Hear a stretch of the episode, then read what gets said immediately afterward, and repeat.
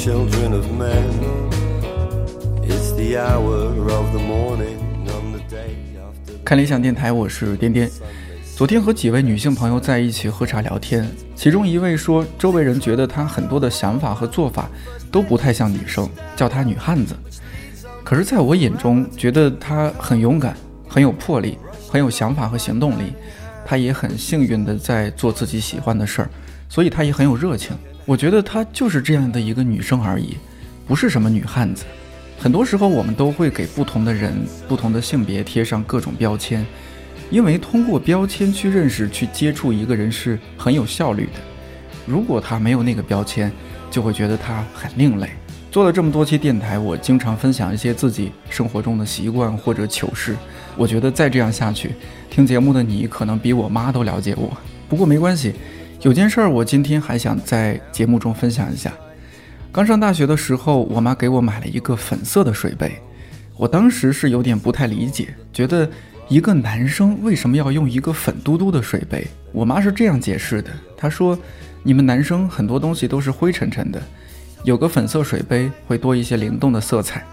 我一听觉得，哎，有点道理啊，就开心的收下，并且每天都会随身带着用。有一次去校外参加一个活动，我用这个粉色水杯喝水的时候，前排几个女生就回头看到，就一脸疑惑而且很惊讶的看着我。后来可能他们实在忍不住了，就回头弱弱地问我：“你是 gay 吗？”我觉得我当时的反应还算镇定啊，说：“哦，不是。”他们就说看到你用一个粉色水杯，觉得直男不会用这种颜色。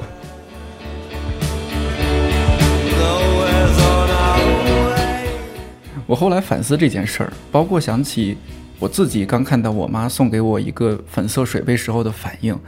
觉得性别标签这件事儿还真是深入人心，它也许有时候啊让我们树立一个比较正的三观，但另一方面，它很可能就会让我们走向另一个极端，比如性别偏见，甚至性别歧视。看理想新媒体的同事提图在英国读研究生的时候，方向就是性别研究。我带着自己内心的疑惑和好奇，邀请他和我一起录制了这期节目。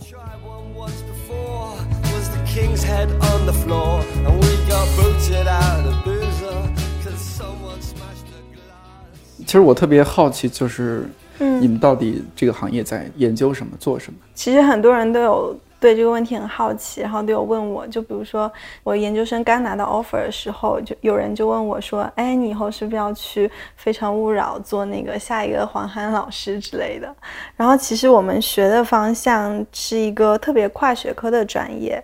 嗯，你可以理解为就是跟性别有关的一切，我们都在学习。比如说，我们会学一些特别抽象的理论，比如说我们平时听到的福柯啊、弗洛伊德啊，或者嗯朱迪·巴德，就是我们都会学。但是我们也会跟那个其他的领域，比如说人类学，比如说传媒，比如说媒介，都会有一些关系。比如说人类学，我记得特别有趣的就是，呃，我们有研究世界上不同的人怎么对待月经。然后媒介的话，我们就会分析一些好莱坞电影的性别范式啊，或者性别广告啊，也，不是性别广告，就是广告中传达的怎么样的性别观念。就比如说你一个针对男性的广告，比如说我要卖一个车，是一个很商务的车，然后它总是在副驾驶上会有一个特别漂亮的女性，就是这方面，所以是一个特别特别。你可以说它很理论，因为它的理论方向是跟哲学和社会学有很大的关系。但你也可以说它非常的接地气，因为它真的是跟你每天每个人的生活，嗯，点点滴滴都特别相关的。就从女性的，比如说我的月经也好，我的身体，然后我的堕胎，我生孩子，嗯，然后就是到。小小大大的方面都会有涉及，比如说家务要怎么分工啊，我们都会讨论，就蛮有意思的。我为什么会突然想做这么一期选题？其实咱们就是说到这些直男什么的，因为工作这几年经常会听到，尤其听到一些女生，呃，就听到设计部的同事比如说他们做一个什么东西，周围其他一些男同事就说啊，这个怎么是这样的，不太懂啊，或者怎么样。设计部同事就会说啊，你这个直男审美你不懂的啦，之之类的。我我之前是不太就这个词儿之前是没有进入过我的生活，但这一年我觉得它无时无刻不在我的生活之中。嗯，我也变得很小心翼翼。比如说设计部的同事让我看一个什么东西，我也要很谨慎的去去去评价他，要不然就会被说是直男审美之类的。嗯，就直男其实是一个比较明确的定义了，异性恋男子。但是好像这个后来衍生了一些词，什么直男审美、直男癌。嗯，其实这些我就不太好界定。你觉得什么是直男癌，什么是直男审美？其实我觉得我也不是很好界定啊，因为啊这是、这是一个嗯文化的现象。我个人觉得，嗯，直男应该就平时我们微博上说特别不解风情，然后特别就是不懂女性某些方面就是需求的人。就比如说，比如说你送人家一根口红，你会选那种死亡芭比粉，或者说人家来那个来月经了，嗯然后你就是有点手足无措，然后就是叫人多喝热水，这应该是大家所说的直男的印象吧？那比如说女朋友说她来月经了，男朋友应该怎么去做？去帮她买卫生巾，这个是不是一个比较正常的一种处理方式？呃，首先我就对这个前提我觉得蛮奇怪的，因为好像中国在中国这个语境中，好像女生来月经是一件特别特别了不得，就是非常严重的事情。但其实它就是一个甚至有点羞耻的事情，感觉是。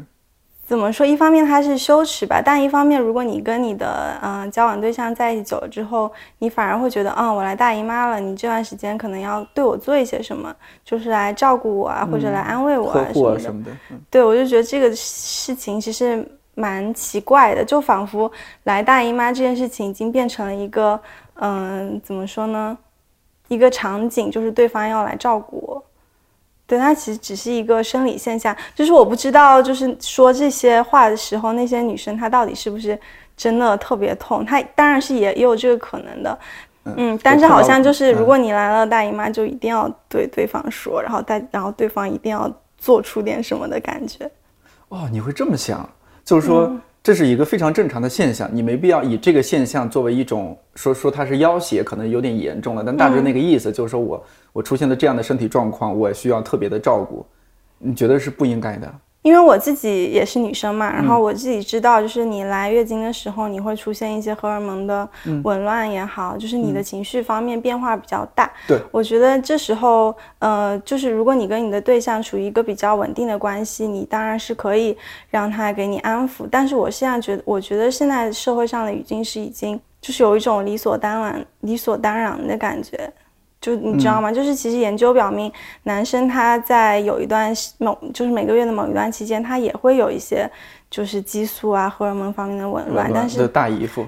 对，但是就是我们好像很少听到说，哎呀，我今天心情不好什么的，就是形成了一个语境的感觉。哦，我明白你的意思，就是他已经嗯不是说，嗯、因为我自己我今今天不太舒服，而是因为整个文化上，我们告诉你，我女生来月经了，我就需要就是需要被照顾的。嗯，以后我们男生也应该是心情不好，就是哎呀，我来大姨夫了，我也需要被照顾。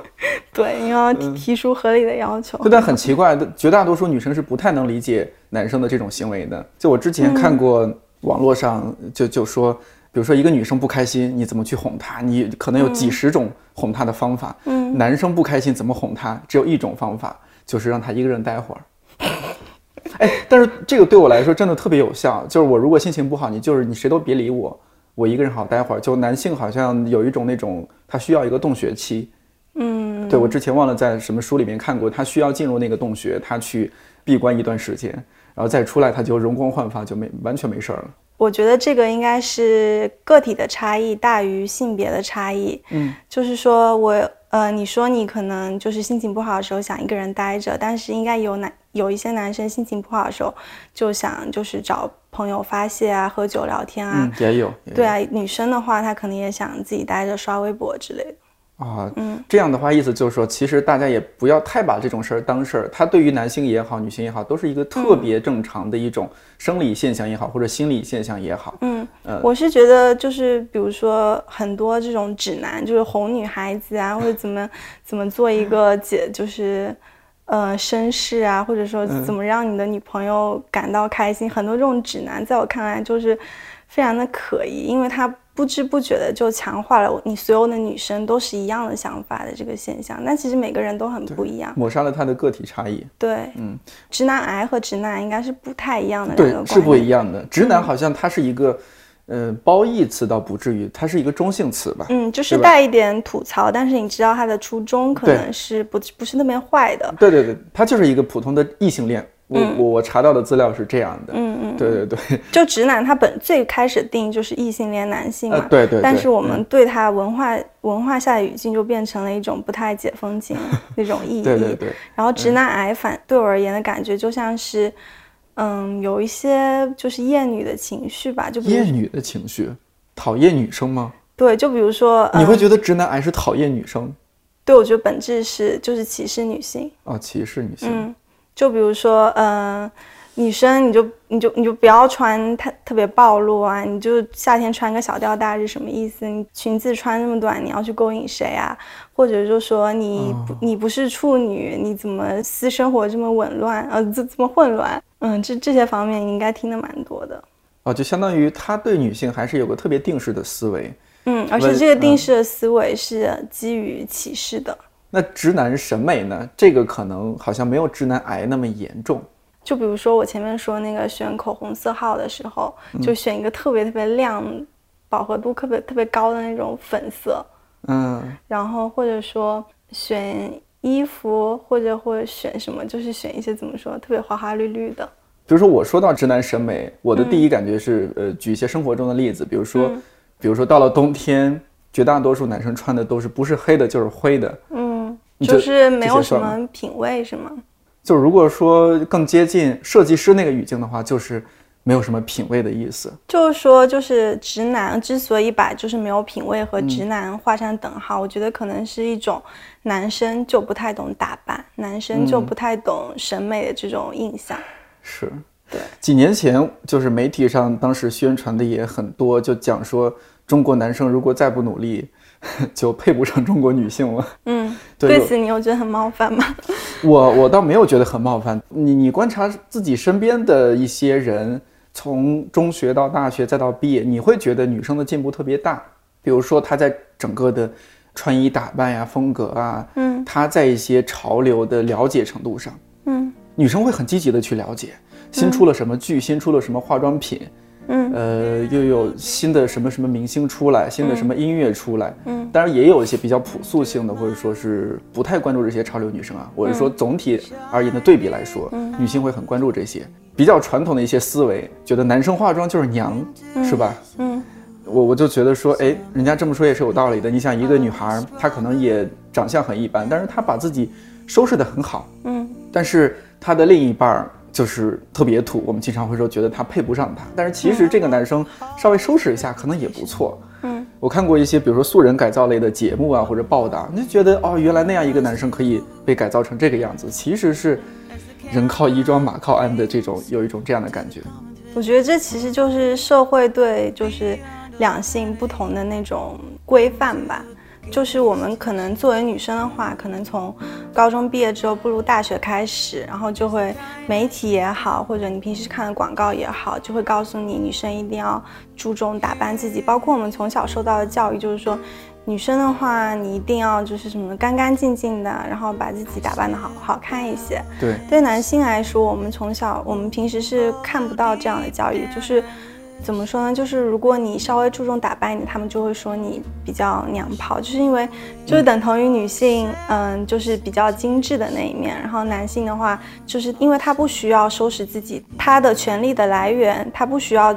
不需要呈现在自己的外形上，他可能更多是我自己的工作，我自己的追求抱负，地位、荣誉、金钱，可能是这些。嗯，你说这种是不是也是一种很很传统的、很男权式的一种思维？是的，所以在一些性别平等比较，呃，发展的比较好的国家，你会发现那边男生和女生就是往往比较注重自身，就是没有说男生特别邋遢，然后女生打扮特别好，就是很多人不是都在花痴，就是外国的人就是有多会穿衣服，然后都会就是锻炼自己啊，嗯，那种。没错没错，像我这几年接触到的，比如说刚来北京的时候，呃，我之前没有那么一下子接触那么多韩国人。来了北京之后，北京有特别多的韩国人。嗯，有时候在一些进口超市会看到，可能三四个、四五个韩国男生在一起。嗯，就都不需要他们说话，就到后来我就知道这一定是韩国的男生。对，明显把自己收拾的非常不一样。啊，当然还肯定也有邋遢的人哈。嗯，但就是说总体而言的对比，好像是这种感觉。嗯，然后另外一个你说注重自己体型什么的，可能欧美这一块做的比较多。我所有去去了欧美去读研读博的哥们儿都，反正去那儿没多久就开始撸铁。是吗？他们说，他们说没有办法，他说这边的哥们儿全太壮了。我们这种中国比较弱的这种体型，实在是你要是不撸个铁就太弱了，站在人家旁边完全没有这种雄性的感觉。你在你是在英国读是吧？对，我在英。你觉得你在那边感受到的一些呃性别方面的认知，包括说他们那边会比我们进步一些，还是怎么样？肯定是他们那边的性别关系会更加平衡一些。嗯，这种平衡有什么细节例子可以说吗？嗯，怎么说呢？英国就是在大家看来是一个很绅士的国家嘛。嗯，就是你可能有的时候会觉得绅士是一种，就是男性对女性的保护。但是我去的时候，去了之后，会觉得，嗯，它不一定是一个保护，它给我看到的更多是一种尊重的现象。就比如说一起出去吃饭，我就是感觉之前跟在国内跟男性朋友吃出去吃饭，然后就会经常说，哎。我帮你点吧，这个东西特别好吃。然后吃完之后就我来买单，这样就就他来买单。然后如果你在国外的话，就是你要吃什么的话，然后服务生可能会先就你要点什么菜，他会看着你，然后说你你要点什么，而不是说就他可以为你点餐。就是你觉得是被平等对待的？嗯，你就国内这种就是说，哎，我来点吧，你什么都不用管了，因为我要对，然后男生又掏钱，你觉得这是一种很不平等的，甚至有种歧视吗？觉得是一种我们性别的偏见吧，就总觉得男生就是要花钱，然后就去国外买单的话，他们服务生就是你要买单的时候，他就不会看着男生，然后说就等着你掏出一张卡或者掏出钱，就说你们是要 A A 制啊，你们还是怎么付钱？就这样，他们就是这样的意识，嗯嗯，不会说觉得男生就一定要付钱什么的。就女生的福利，它其实就是我可以不用买单。我可以享受到一些照顾，我可以免费去吃这个晚餐，但是你付出的代价就是你长期以来这在这样的文化就是背景中，你就会觉得自己也许不需要那么努力，而且人家看你就是你既然平时出去都是我买单，那你为什么要让我给你足够的尊重呢？我们再回到就是欧美之间就 A A 制来说，如果我自己付我自己的钱，它其实。嗯，是在说我自己可以为我自己的生活负责。其实还是一种经济独立之后的一种意识会不一样。嗯，那比如说国内外对比，你觉得国内的所谓的这种直男癌的表现形式和国外，国外应该也有这种直男癌？我觉得不可能每个人都那么绅士。嗯，那所以国外的直男癌经常有一个刻板印象，就特别想喜欢找亚洲女性谈恋爱。就是他们可能会说，哎，他他算直男癌吗？我不觉得这是一种直男癌的表现。嗯，直男癌，我觉得我们定义就是说，男性应该比较强势，女性应该比较弱势嘛。你是这样定义的吗？如果这样定义的话，也也不完全是。我觉得不完全是。我觉得什么是直男癌，就是呃，一个男生他水平既不怎么样，他的修养既不怎么样，他又抗拒呃另一个性别的世界。对，而且非常的不理解，甚至去抨击，我觉得这叫直男癌。可是我觉得你这个前提就是，就算你比如说水平特别怎么样，但是你就可以去抨击别人了吗？哦，也有这种可能性。对，我觉得这样就是无论你自己是否成功，如果你自己的权利有多大，都最好还是尝试去尊重别人比较好。对，所以本质上来说，还是就是说一种歧视。嗯，他是不是女性在语言上歧视男生啊？为什么？你比如说“直男癌”这个词儿，它是一种女权主导的一种词吧？嗯，你觉不觉得？我觉得更像是一种女性意识上升之后的愤怒吧，或者说吐槽。那就证明说这几年女性意识是在崛起的。嗯，我觉得讲女性意识在崛起，就是就是你刚刚说你你自从到北京之后，就发现身边特别多，嗯，就是就是同事也好，很好像女性都表现得很优秀。嗯嗯。但是我觉得。大家在想这个话题的时候，还是需要就是不要局限在自己的身边，因为没错，你会知道，比如说我们今年发的二零一八年全球性别差异报告，嗯，中国是排在一百零三位的，然后它总共是有一百四十九个国家，应该还是比去年就是下降了三位，然后其中就是。我觉得特别有意思的一个数据是，就是它排名第一位的是女性受高等教育的水平，就是我们在全球内，中国的女性都是就是在受高等教育水平中，就是教育水平都比较高的。然后，但是同时我们有一个最后一名，最后一名就是我们的性别比是特别的不平衡，就是很多人还是会选择性的去堕胎。我觉得这就很能说明你刚刚说的那个问题，就是一方面来说，我们好像女性。大家都会考呃研究生啊，考到博士生，然后平时工作方面也非常的优秀。嗯，但另一方面，你会说，这可能你你要知道，这可能只是在一些家庭情情况比较好的、受过教育的、来自于中产阶级的白领女性，你觉得她在崛起，但同时还有另外一部分，它可能是发生在农村，可能是发生在三四线城市，他们那边的性别状况，我觉得并不能说一概而论，我觉得是更加复杂的。因为我自己本身是来自一个三四线城市，就十八线小小县城，嗯，然后我就特别能够体会这种感觉嘛。因为我去国外学完这个性别研究之内之后，然后我就回到家，然后今年过年，然后我因为我已经前三年都没有在家过年，然后这次过年之后，我们吃完年夜饭嘛，然后我就想，嗯，就是我可以来洗碗，因为我没有那个没有帮那个别人一起做饭啊什么的。然后我就去洗碗的时候，然后我奶奶就看到我，她可能是因为觉得我太久没有看到我了，然后对我比较客气。当时我的其实是我的堂姐，她在洗碗，然后我就说我跟她一起去洗，然后她对我比较客气，就说：“哎呀，青青你不用去洗啦，你让姐姐洗就好了。”然后我就说：“嗯，为什么我就不用洗呢？”然后我就说：“没事没事，我来洗。”然后洗着洗着，然后就有其他一些亲戚说：“哎呀，没没关系啦，不要洗啦。”然后当时我那个有一个舅母。他在旁边，嗯，他就说了这样一句话，他说：“哎呀，总是要洗的，以后都要给人家嫁去当媳妇的。”然后当时就边洗碗，然后边听着这句话，就想，嗯，是吗？为什么？为什么就是会有人觉得我当媳妇的话，我就一定要做家务活？然后我当时就就会意识到，其实虽然就是很多人觉得女性权利已经在上升了，但它真的还没有深入到就是每个人的心中。没错，那肯定的。嗯，对，而且我们是。需要知道的是，我们所听到的，或者平时呃女性在发声的时候，比如说很多人说直男癌啊什么，有非常多我们没有听到的声音，而那些我们没有听到的声音，才可能还是真正的弱势群体，而且有可能代表的是更大多数的一些对群体，更大多数就是没有发过声的人。学了这些之后，你比如说像你在家里遇到这种情况，其实你内心会非常抵触。对吧？但是嗯，长辈嘛，你也不能去和他讨论这些学术的一些东西，并且那个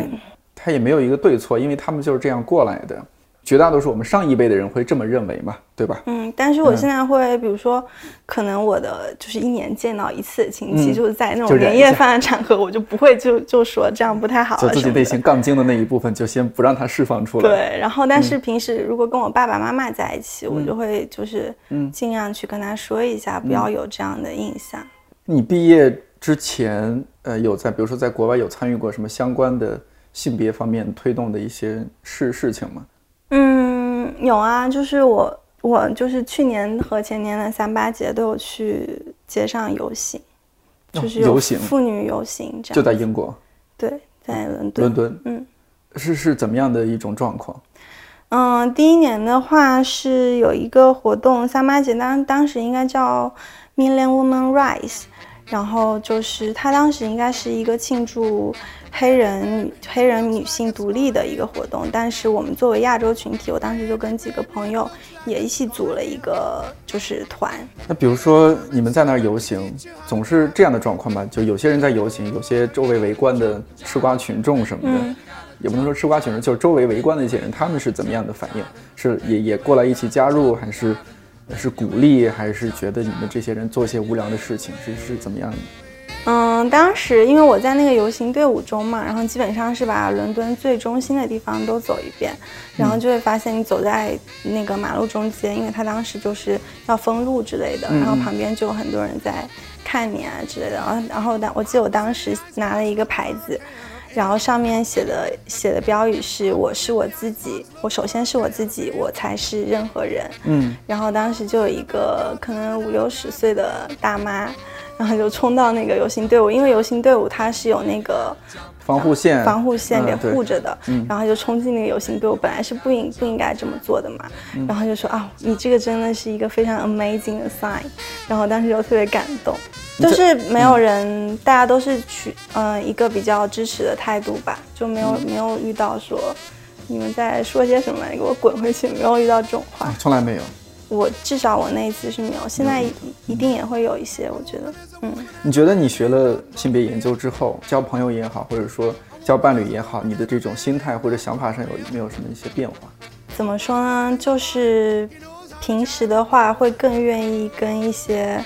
我认为比较平等的人做朋友吧。你如果这么说的话，我能不能理解为你学了这个之后，你反而是反而是以一种更加不包容的心态去接触你周围的一个环境？这么说吧，就比如说我我就是因为我刚来到公司，然后我新认识的一些人，那我肯定不会就是，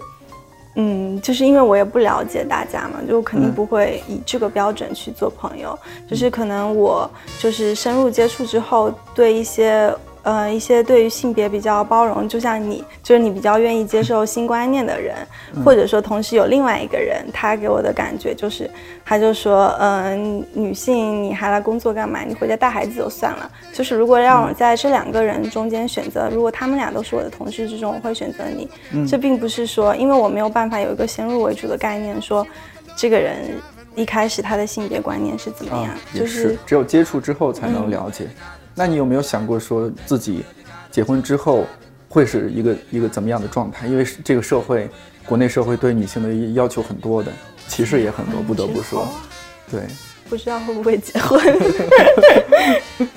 没关系。那我想到另外一个事儿，呃，我不知道你你出国之前有没有这些这样的一些词汇，比如说这几年，呃，前几年还没有这么明显，就这几年明显的说什么小鲜肉，而且他一定是指男生啊。现在的这些男性艺人和我们小时候看到那些什么港星啊，或者那些男性艺人，完全是两个范儿。你觉得这是一种怎么样的一种社会趋势和变化？我觉得这个审美它不是个别，一定不是个别人的选择，而它之所以成为一种现象，一定是它反映了我们很大一部分中女性的需求，或者说男性的需求。女性的需求就是，嗯，我想要一些看起来不是那么。Man 的人，就是我可能不一定很喜欢那种很有肌肉或者很霸道总裁，或者说怎么说，嗯，你把所有的家务都扔给我做的那种人。但是我可能会喜欢一些，嗯，外在形象很好看的，然后比较会打扮自己的，然后平时又觉得笑容很温暖的这种男孩。男孩，就是我觉得这是，嗯，女生。就是对男性审美的一个变化吧。同时，男性的话，我觉得也应该有越多越来越多人的意识到，我不想就是只穿格子衫，我不想每天邋邋遢遢，我想要更好的打扮我自己，打扮我自己能让我获得更多的快乐。你也会比较欣赏这样的一些男生，相对来说，我对男性这方面没有什么要求。我觉得我我我对我对男性的喜欢标准更多是我希望他善良。或者比较有自己的想法，就是他外形之，我倒没有什么要求。他他愿不愿意打扮他自己是他自己的事情，就在我看来，就让他开心就好。我们有一种偏见，就是比如说一对伴侣，呃，一男一女的话，这种情况，一般会觉得男生要高一些，女生要低一些，甚至包括相亲的时候，比如说去相亲也要说这个女生是如果比自己高，可能就不去了，比自己矮。也要矮到什么程度？嗯，那不能太矮或者怎么样？其实这些你说是不是也算歧视？嗯，我觉得这些也算。就是你有的时候最好不要把歧视和个人的喜好啊，就是混得太分得太开。对，有些是个人喜好，对，就是就是，如果有些人就说我就是喜欢就是比较高、比较有那种比较 man 的男生，嗯那你就说他就是性别刻板印象嘛？你不能这么说。啊，不能这么或者有些男生就说，我就喜欢比较温柔的女生，你也不一定能直接断定出他是直男癌的范畴。就是我觉得大家就是这个社会真的充满了太多太多的标签了。嗯是嗯，就是当你当你考虑到一个问题的时候，或者当你去衡量一个人的时候，你不要去看这些标签，你去就是总体的再去看，你去和他多接触，才能对这个人有更多的了解。对。学了性别研究之后，你除了在挑选朋友上可能会注重他对于这种性别平等权利的这种思考和包容性，你还会就还有一些什么什么样的变化？因为真的就是你你学了不同的专业，你你的一些因为不同的专业给你一个不同的世界和、呃看世界的角度嘛，你就会变化。我觉得我变得更加自信，然后更加快乐了。是吗？就是他这个快，他这个快乐不等于就是说我每天就是生活上很很 practical 的快乐，嗯，就是他快乐是一种总体上的快乐。就是我之前，如果你生活在我之前一个十八十八线小县城的世界，哎呀，我们那比你还 还靠后，我们三三十八线。就就你的快乐，可嗯能是说我就安安稳稳的，就是嗯学习，然后找个工作，然后找一个爱自己的人结婚，生个小孩过一辈子。这个这个事情，就是学了性别之后，我就感觉，嗯、女性有更多各各各种各样的可能性，就是你可以去过各种各样想要的生活。如果从你这一点来说的话，我觉得你好像是变包容的，因为社会上，比如说有一种批评，一个女生她，比如说学历很高，她甚至是博士，那她到了一定的年龄或者到了一定的心态成熟到一定的层次之后，她就愿意说，那我嫁人生子，然后我好好做一个家庭主妇。社会上有些人是对这样的女生进行批判的，觉得社会养一个大学生或者甚至说博士生多么不容易，哎，结果呢，你你去 退到家里边，你你做家务，你去做后勤处长，你去培养孩子，这就是非常大的浪费。这我觉得这个就是很明显的社会让女性就是当一切的背锅侠，就是我觉得很多时候我们只看到表象，就是你觉得这个女性一个女博士。就是呃读了非常多年书，然后自己学术上也非常优秀，然后就开始做一个家庭主妇。你觉得这个是他纯粹的选择，但你要知道，他做个做这个选择背后有各种各样的原因。他其中的原因很可能就是他家的亲戚跟他说啊，你年纪也不小了，你要是现在再不结婚，你以后在市场上你就没有得挑了。嗯，他也有一个可能原因就是他他想要继续在学术的路上走下去，他会获得怎么样的，就是他会面临怎么样的风险。嗯，就是我觉得我们往往把所有的指责都放在一个都聚焦在女性身上，没有想到我们这个社会给她提供了一个怎怎么样的环境。就比如说我们最简单的说职场的性别歧视，然后很多人就是在第一面的时候就会问你，你结婚了吗？或者说你就是有没有孩子，或者什么时候要孩子？对，就是很多时候你都把第一关就已经把女性拦下来了。我觉得就是在下这样的结论的时候，你应该更多的去想想，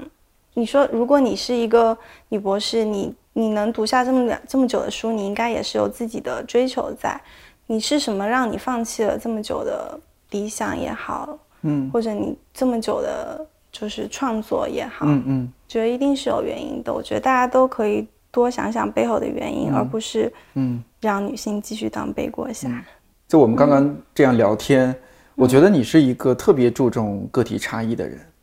嗯，或者说你你是理解个体差异的重要性的人。对，因为我觉得在我们理论，呃，在我们研究范围内，很强调的一点就是个人记忆政治，就是你，尤其是你像学性别，就是每个人，就是每个人方方面面、每时每刻都在接触的东西，嗯，你会在想，你生生活中每一个小小的细节都可以反映出社会上的一些观念也好，一些思想范式也好，对，然后你就会很注意，就是我我自己做的每个选择也好，或者我生活中发生的每一件小事也好，它背后代表着什么，然后你就会知道每个人的经验是非常不一样的。你在国外的时候，比如说你学这一块儿，我觉得课堂上一定会有各种的讨论啊什么的。大家来自不同，有不同的信仰、不同的宗教、不同的文化，嗯，完全是不一样的。的有没有什么特别印象深刻的，那课堂讨论场景？作为一个从中国过去的孩子，深受震撼。嗯，首先就是我过去之后发现，真的，因为我们专业大部分都是女生嘛，然后你就会发现各国、各个地区、各个文化、各个宗教信仰、各个年龄的人聚集在一个桌子上，大家会有不同的观点。因为就算是女性主义理论，你都是女权主义者，你也会有很多嗯不同的观点。但你会发现，大家都是往一个共同的目标去，就是去前进的。嗯就我觉得这是让我觉得非常温暖，也觉得让我觉得很感动的时刻。就我记得有一次我们在一个那个研讨会上讨论嘛，然后就讲到女性堕胎方面的权益，然后就有一个女生就忽然就哭了，就是她她是坐在那个最边边角角的一个位置，然后她就慢慢的哭了，就默默的哭，然后就忽然有一个人发现，然后就默默的看着她，然后别人看她在看着她，然后就大家都往她那边看，然后也没有人说一句话，然后她可能大概。哭了一分钟左右，她知道别人在看她，然后她就就笑了笑说啊，对不起，大家我我在我哭了，是因为她是一个来自呃 Salvator 的人，嗯，萨尔瓦多，萨尔瓦多的人，然后在他那个国家里，对堕胎的那个要求是非常严格的。然后他在我们在讨论这个话题的时候，他就说他刚刚想到了他一个很好的朋友，是因为被强奸了。然后怀怀上了孕，然后因为他们不允允许堕胎嘛，然后但是那个他的朋友实在是不想把这个孩子生下来，因为他还非常年轻，他不想有这样的负担，嗯，然后他就去非法堕胎了，然后就把那个孩子给就是流掉了，然后在他们的政府发现了这件事情之后，然后就把他判了监刑，然后他当时讲了讲了就流泪，就是因为我的朋友现在还在监狱里。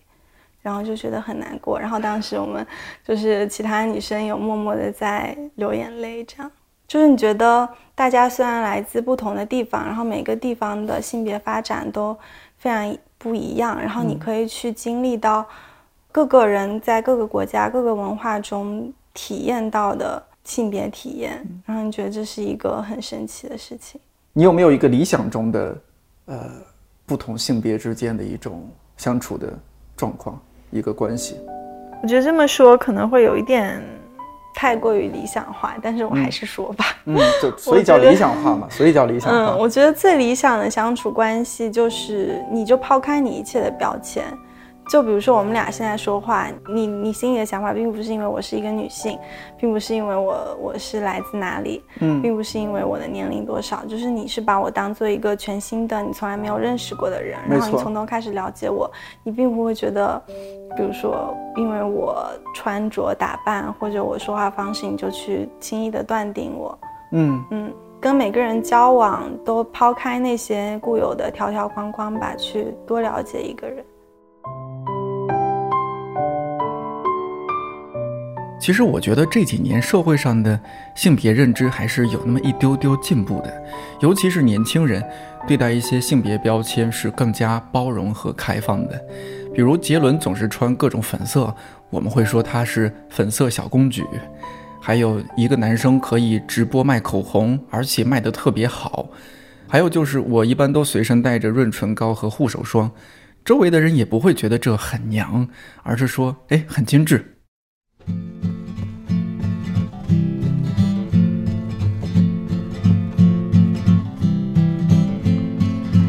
Took the Polaroid down in my room. I'm pretty sure you have a new girlfriend. It's not as if I don't like you. It 之前有一条新闻说，韩国男性化妆已经成为了普遍的现象，四分之三的韩国男性每周至少进行一次美容。男用彩色润唇膏和气垫 BB 霜使用比例也逐年增长。女生常说，如果我不努力赚钱，怎么去养我的巴拉巴拉巴拉各种护肤品和化妆品？希望有一天，中国男性努力赚钱的理由之一，也是为了养自己各种巴拉巴拉巴拉化妆品。毕竟，谁不喜欢一个清爽利落的人呢？看理想，二零一八年五月二十四号和十一月二号的微信推送，分别发过道长的春夏和秋冬穿搭指南，有时间你可以找来看看。另外，今天有一个好消息要在节目最后分享，那就是看理想 APP 的视频功能，在今天终于正式上线了。升级到最新的版本就可以在博雅这个板块免费订阅收看。第一个上线的视频节目你可能不会陌生，那就是关于木心、关于木心美术馆的纪录片，好玩。感谢你的收听和陪伴，我是颠颠，祝你早安、午安、晚安，我们下期再见。Sound of our voices made us forget everything.